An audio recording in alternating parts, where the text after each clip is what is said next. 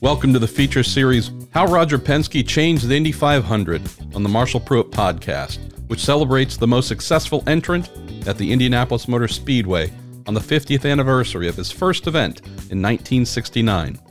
Presented by Cooper Tires, the Justice Brothers, and Bell Racing Helmets, a long-standing partner of Team Penske. This 15-part series spans some of the greatest drivers, managers, mechanics, engineers, and the man himself, Roger Penske, to document the captain's vast influence on America's defining motor race, the Indy 500, and in many instances, the sport as a whole. We'll also be joined by a reporter who covered Penske's Indy debut a half century ago and some of his fiercest rivals, many of whom admit to being fans of the 82 year old icon. Our guest on this episode of How Roger Penske Changed the Indy 500 is two time Indy 500 winner Al Unser Jr., whose time with Roger Penske in the 1990s, including an unforgettable win at the 1994 Indy 500, marked the high point in a long and storied driving career. Al, we're celebrating the 50th anniversary of Roger Penske at the Indianapolis Motor Speedway this May. Thinking back to all that RP has achieved as an individual, all the team has achieved, your part in that success. Thought it'd be interesting to start on your thoughts about how RP has changed the Indy 500, how his ways of working, thinking, presenting, competing, just thoughts on how, since he arrived, that place has been altered somehow. Well, first, first off, thanks for having us and that kind of, of thing. And, and uh, you know, when you talk about RP, you know, it's uh, it's a fact that he he sets the standard in in IndyCar racing and has from the day that he showed up at Indy, you know, and from that day forward, and and so, um, you know, when I'm growing up and I'm watching my dad and my uncle Bobby compete and, at the Indy and and watching just the the whole picture going on. You know, um, I pretty much grew up with with um, with Roger being at at you know IndyCar racing with with Mark Donohue in the beginning and and that sort of thing and and really, you know the the Indy 500 is is the crown jewel of uh, American racing. Okay, you know, I mean, it was it was here long before stock cars were and that sort of thing, and and so um, to actually change um, Indianapolis Motor Speedway is saying a lot. Okay, and and so when I think about what Roger did to actually change the 500 I think about the business model that uh, is in our racing today. And when I say that, I talk about sponsors. And Roger, Roger is like the car owners of the 30s and 40s, okay, where they had a passion for racing. They loved racing, and that's why they did it. You know, unfortunately, they couldn't drive the car as well as the uh, a, a, professional driver could, but they could own it. And when we start talking about, you know, the beginning of the Indy 500, it was all about the owner. Okay, it wasn't about the driver. Mm-hmm. Like when Ray Harroun won the Indy 500, it was Marmon that was congratulated the, the the driver was like a jockey in today's world okay? Where the jockey is is the guy who rides the horse and and you know and and to be honest with you i think the jockey should get more credit uh, okay? fair point fair point. I really do because you know they're the ones out there making it happen and and like the race car driver is. And, and so uh, it wasn't until um, Tony Hulman came along in the 40s that he started honoring the race car driver. Okay. So when I talk about Roger Penske as an owner, not a driver at the Indy 500, what Roger brought was the business model of sponsorship. And he introduced that with Sunoco. Okay. And then it became a business model from that day forward. You had the Johnny Lightning special with, with Vel and Parnelli, you know, and, uh, and so on. And, and, you know, prior to that, it was STP with Andy Granatelli. Okay. But it was really Roger who took it the the next steps. You know, I, w- I would I would virtue to say that, that that, was the time that, that it really became um, a business model that we in IndyCar racing today totally live by. You know, and so um, in that aspect, you know, when you start talking about innovation uh, competitiveness, clean race cars. You know, like like like Roger takes great pride in in in the uh, the polished wheels Sure. that that he brought to the speedway, which which is true.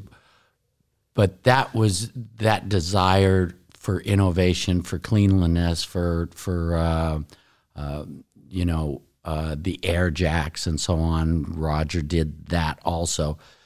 That kind of of innovation, desire for competitive edge was already there. Okay. And, and so, which is the reason why the Indianapolis Motor Speedway was built to begin with. Okay. It was to advance the automobile. And so the advances of the automobile had been taking place for a very long time, you know. And so um, I don't think Roger really changed that aspect of IndyCar racing, but he definitely changed the business model of how you go about racing. Now let's talk about standards of expectation and excellence.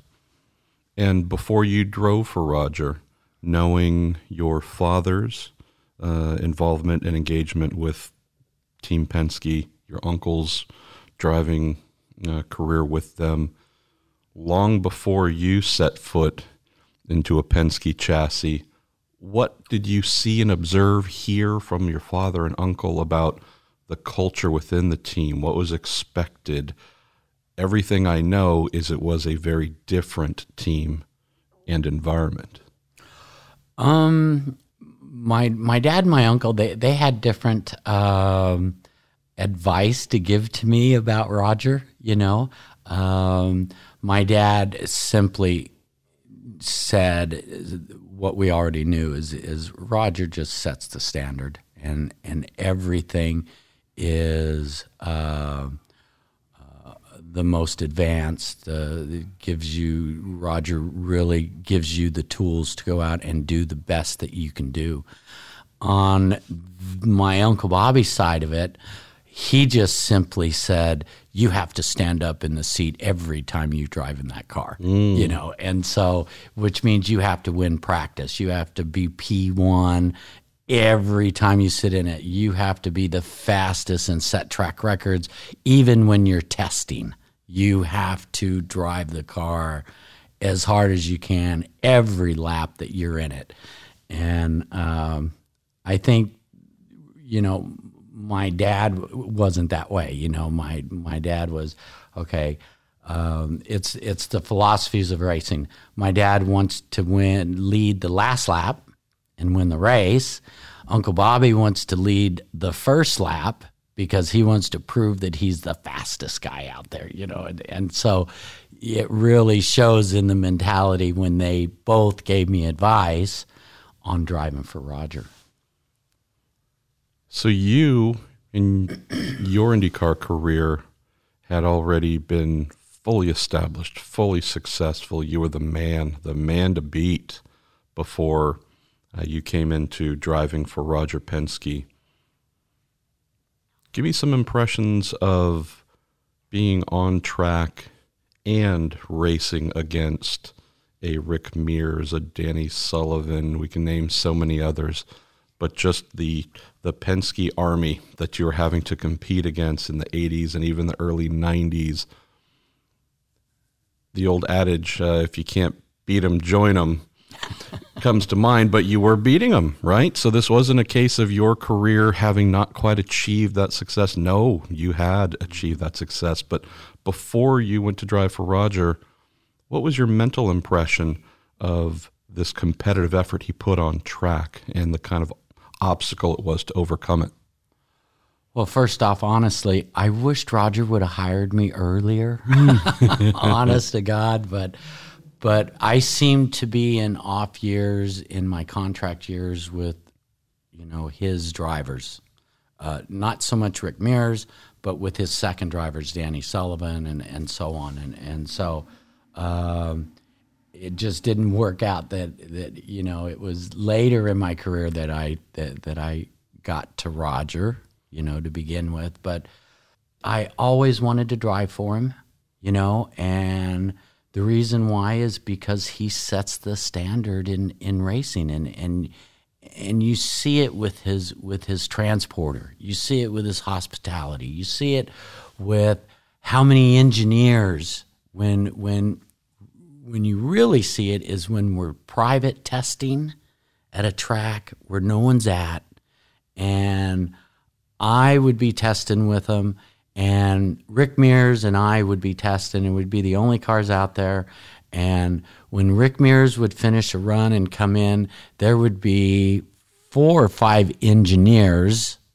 wow. talk to talk to Rick you know when he'd come in and he's sitting in the car he'd have multiple engineers. When I would come in to the pits after my run, I would have one.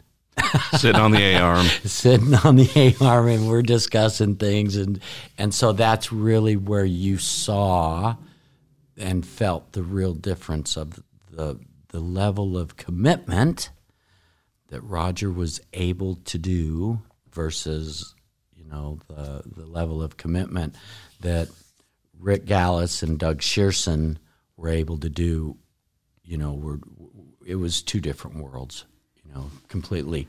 But you know, because of the the cars that we drove, you know that uh, that the Lola was very competitive with what Roger was building with the Penske on most of the years. There were those one offs, okay, that the Penske was definitely a better car than the March or the Lola that you know the the the the, the lower teams or lesser teams could go out and buy, you know. And so again, Roger building his own car, you know, um, really is is one of the main reasons that I wanted to drive for him because that search for the mechanical advantage um, you knew where it rested. It's huge. It's huge, you know. And and when I'm when I'm in a Lola, I'm only as good as the other Lolas, you know. Now now maybe and what we strived to do was get our our Lola handling better than anybody else's Lola. Sure. Or the March handling better than any other marches. And by accomplishing that, we would step into that that area that we could out handle the Penske too, you know, and and so um, you know those days were good. They they were they were satisfying, you know, when you could go and and compete um, with all the different car makers and be able to uh, uh, have success doing that. Since 1954, the Indianapolis Motor Speedway has served as the proving grounds for the world's most legendary helmet brand. From Jimmy Bryan to Mario Andretti and Helio Castroneves, Bell Helmets has and continues to protect some of the all time greats. Follow the journey on social media at Bell Racing HQ or by visiting bellracing.com. So, when it is time for you to join Team Penske, happens to coincide with a fairly magical year. Everyone, I believe, thinks of 1994 first of the Beast in Indianapolis mm-hmm. Motor Speedway.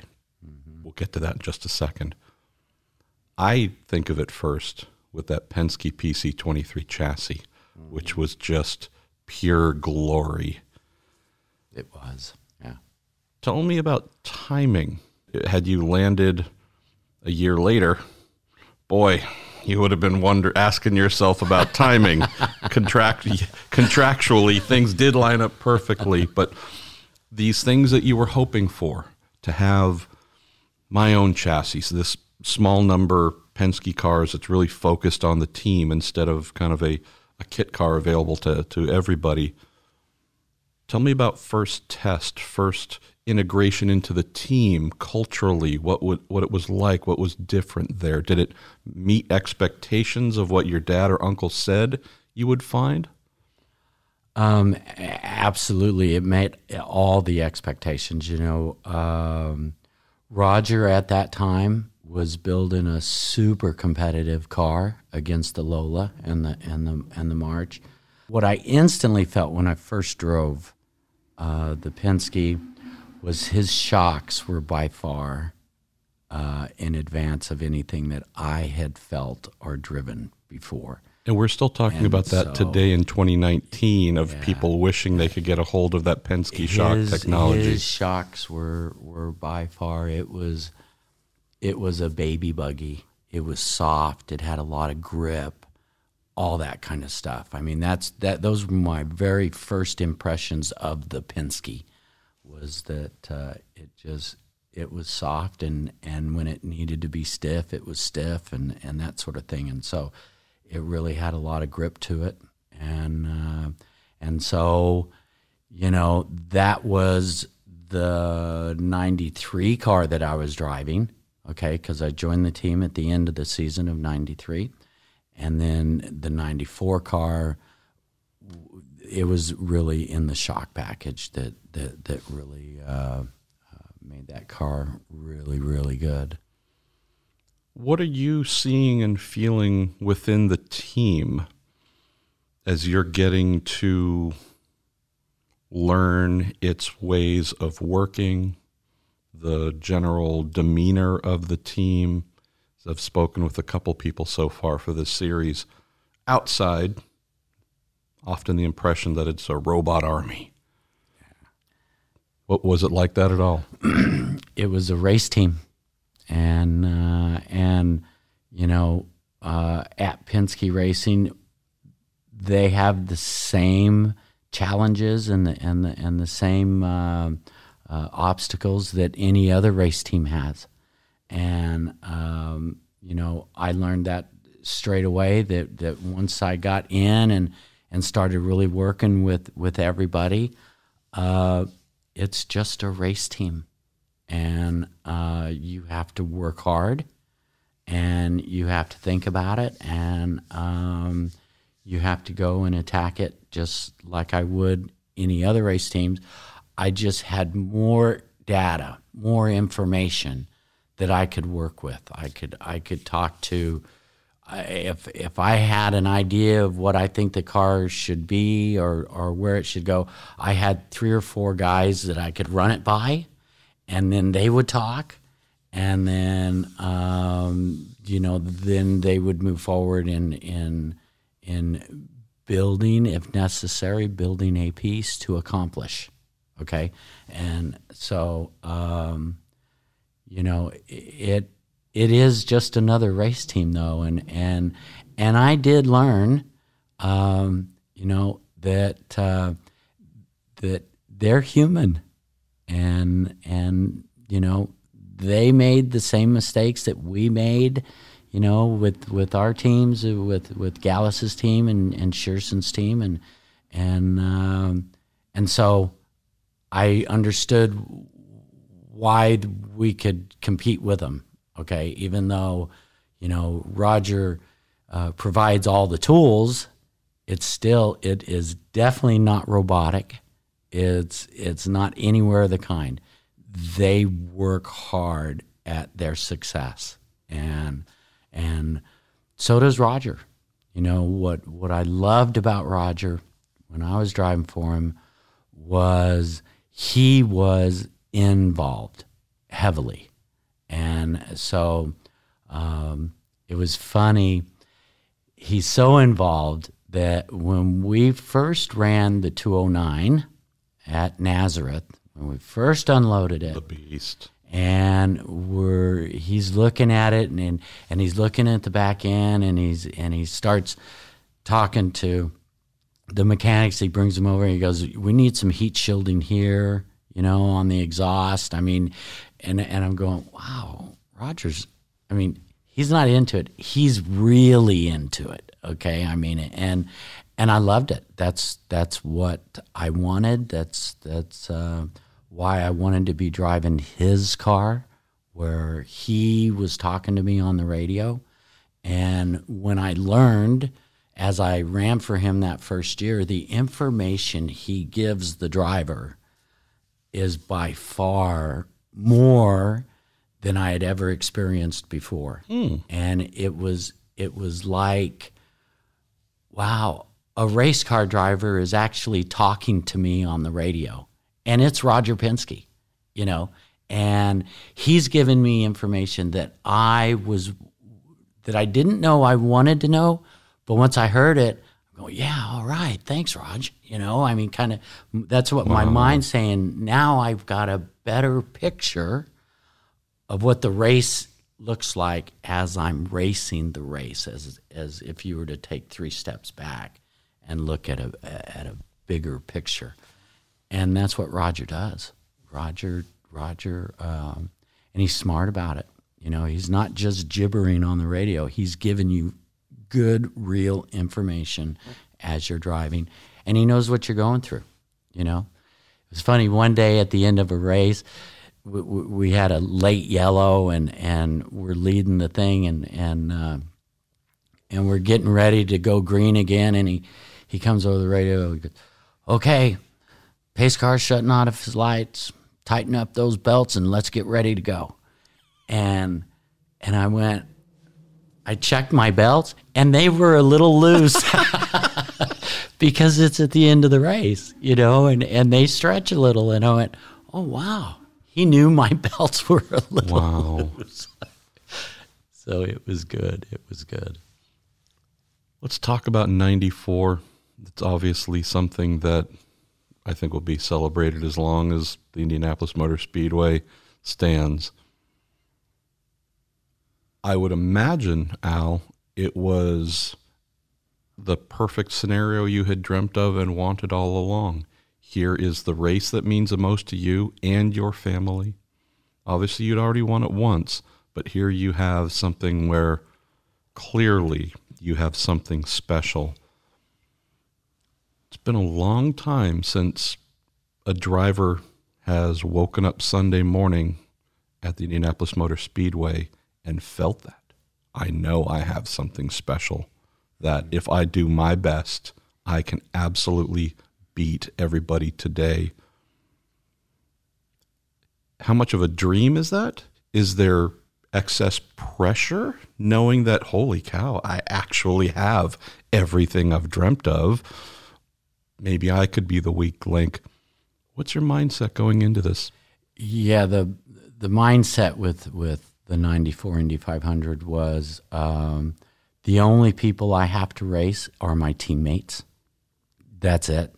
I knew that waking up that morning, uh, which is a great feeling. It's a feeling that I had never felt before because we, you know, I never had a car that was so strong, you know, especially just down the straightaways. I mean, it's a, just a strong car that that anybody could be driving, and it was going to be fast. You're seeing numbers on the you know, dash that are Rick, silly. Oh yeah, Rick. You, you know, Rick Mears even made the comment when he first saw it that it almost brought him back out of retirement. Okay, thank God it didn't because he he would have probably ended up winning that thing. But anyway, um, it was uh, it was a dream come true. It was every reason why I always wanted to drive for Roger. The only thing that you can compare that 94 year to is when Andy Granatelli brought the turbine. Okay, that first time, you know, with Parnelli driving it. And so um, you know, that's the only other time that I can think of that one car had such a dominant uh, advantage over any other car in the in in the whole race, and and so, you know, they instantly brought rules against the turbine, and so, you know, I had a feeling that you know we were going to get by with it for the one year, but we weren't going to be able to to to go any further than that. I you know because because you just you know the the advantage you can't have that and and so um, so timing wise it was perfect perfect timing for me to uh, to be driving for Roger. I just wished it hadn't been my rookie year with Roger, mm. you know, because with what the way things fell, okay, with um, you know us missing the show in '95, and then the split happening in '96. I raced. I I drove for Roger for six years. I raced one Indy 500 for him in those six years, and so you know it's again it's just the way things fell, you know. And at the at the most, I would have driven two well, out of the six years. You know, so you're looking at your fingers, you know, realizing there could be a lot more potential, a lot more rings. Well, I don't know about that, but you know, honestly, I just wished I would have been able to drive for Roger. You know, younger in my career. I wished I'd have gotten to him a lot sooner, and and I think I think I would have won a lot more races. Yeah. Let's close on this, Al. So the basic theme of this series is to celebrate the team on its 50th Indy 500. Ask the question of how Roger changed the has changed the 500 and just wander around some general points of interest. Let's close on how Roger has made an impact or changed anything within you. I know obviously towards the end of your time with Roger wasn't the most competitive. Car was off in the wilderness a little bit developmentally. You've had some personal challenges. Roger's never one to publicize anything that he does to help folks, but I'm confident in suggesting that he's probably been long after you were one of his employees, someone who has had an impact and has remained present in your life. Absolutely. You know, Roger. Um, Roger really, he he did the most that, that I've seen and has his affected on me was how to face adversity. You know, when when we missed the show in 95, that was the most adversity that I had faced at that time and um, you know he it was hard it was hard and and and you take it. You don't run away from it. You don't shy from it. You embrace it and you try to make yourself better. And um, as the years have gone on you know here we are in 2019 and that all happened in 95 i Roger's still a, a very big part of my life, you know, because we did share those moments together, and and because of those moments and how we went forward in our lives, uh, you know, I I think about you know when I come on adversity in in my life afterwards of Roger is you know every every chance I get, I try to think about how would Roger handle this situation, mm. you know, and and um, it's one of of um, you know uh, respect, uh, intolerance, um, patience, you know.